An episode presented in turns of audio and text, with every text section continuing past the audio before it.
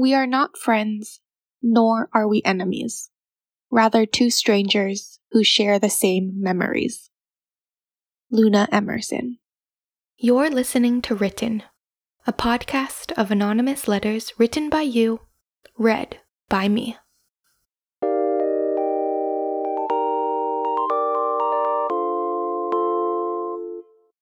Dear Alex, Every so often, I remember that the blanket on my bed is one you made for me, because blue is my favorite color, and the purple side made it look so fun.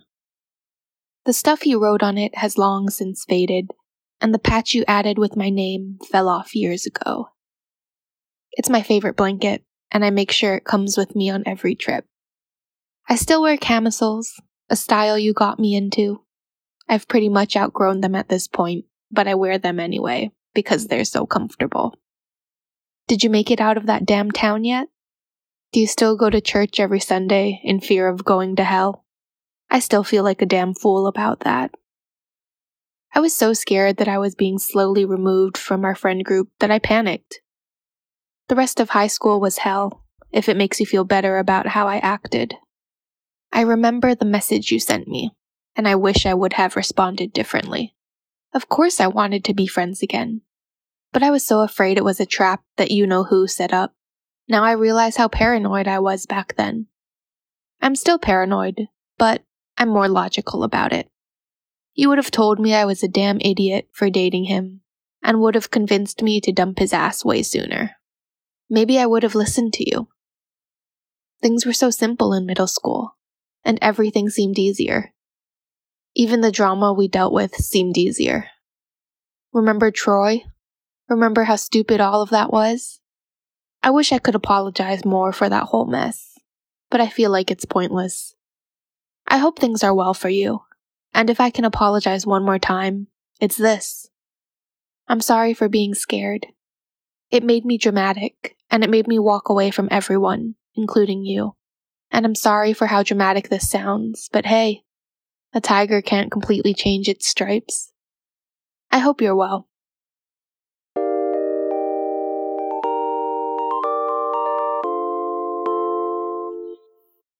Dear ex best friend, I want you to know that there are some days when I do miss you. I miss that I could tell you anything, and you would never judge me because we had known each other for so long. I miss the constant texts I would get from you because you didn't want to do anything else. I miss the sleepovers we used to have. But I also want you to know you destroyed me. You took all your frustration out on me, wouldn't talk to me for days, gave me the cold shoulder for no reason. You gave me unrealistic expectations that I could never achieve. You judged and treated me completely differently when I told you about how I was feeling. You would shut my problems down and made yours more important. You never listened to me you never let me speak. You made me feel like I didn't matter in the world. So when you made me choose between you and someone else, I was hurt. Who the hell makes people choose between friends? But I'm slightly glad you did. You gave me the chance to say goodbye when I knew I would never have the courage to. But you didn't listen when I said goodbye. You didn't hear that I still wanted us to be friends just not best friends.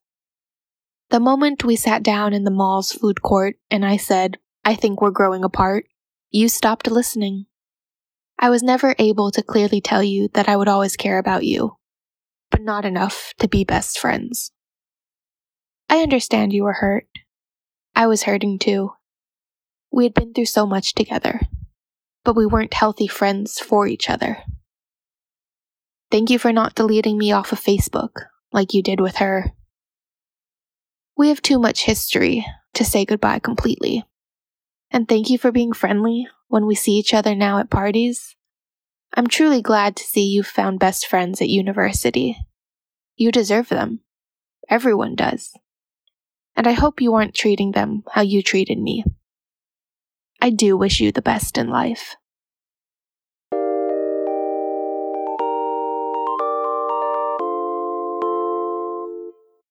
Dear Caitlin, The first time I met you, you called me fat.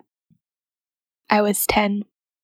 One week later, we were holding hands, spreading honey up the stairwells, waiting for our mom's socks to stick. You told me your mom had let herself go, and if I wasn't careful, I would end up that way too.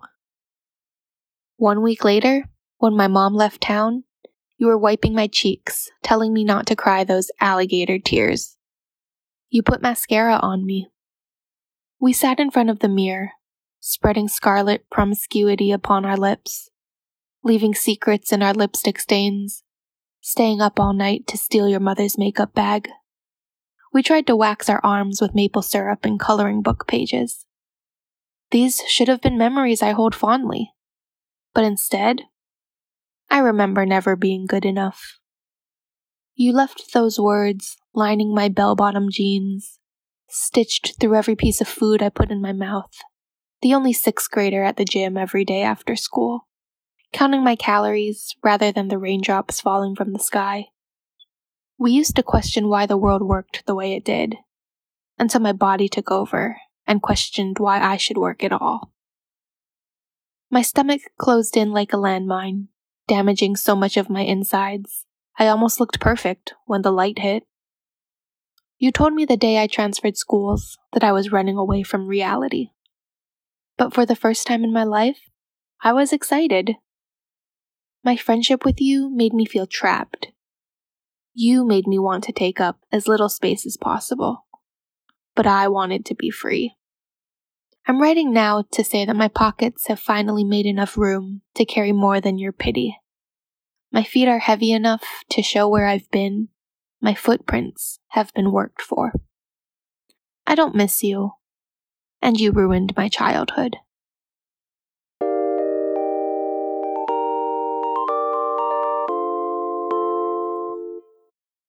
Dear old friends, yes, it was a long time ago since we met.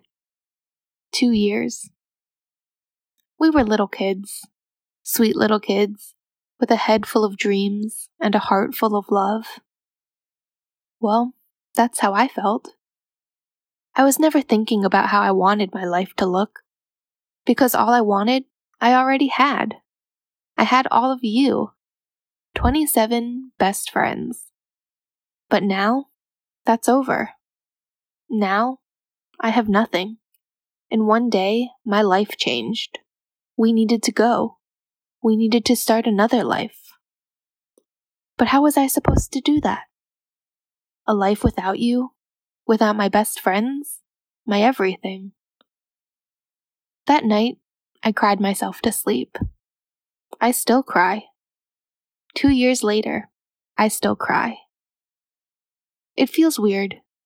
My best friends turned into strangers in one day. I miss you. I miss all of you. I hope you're doing great.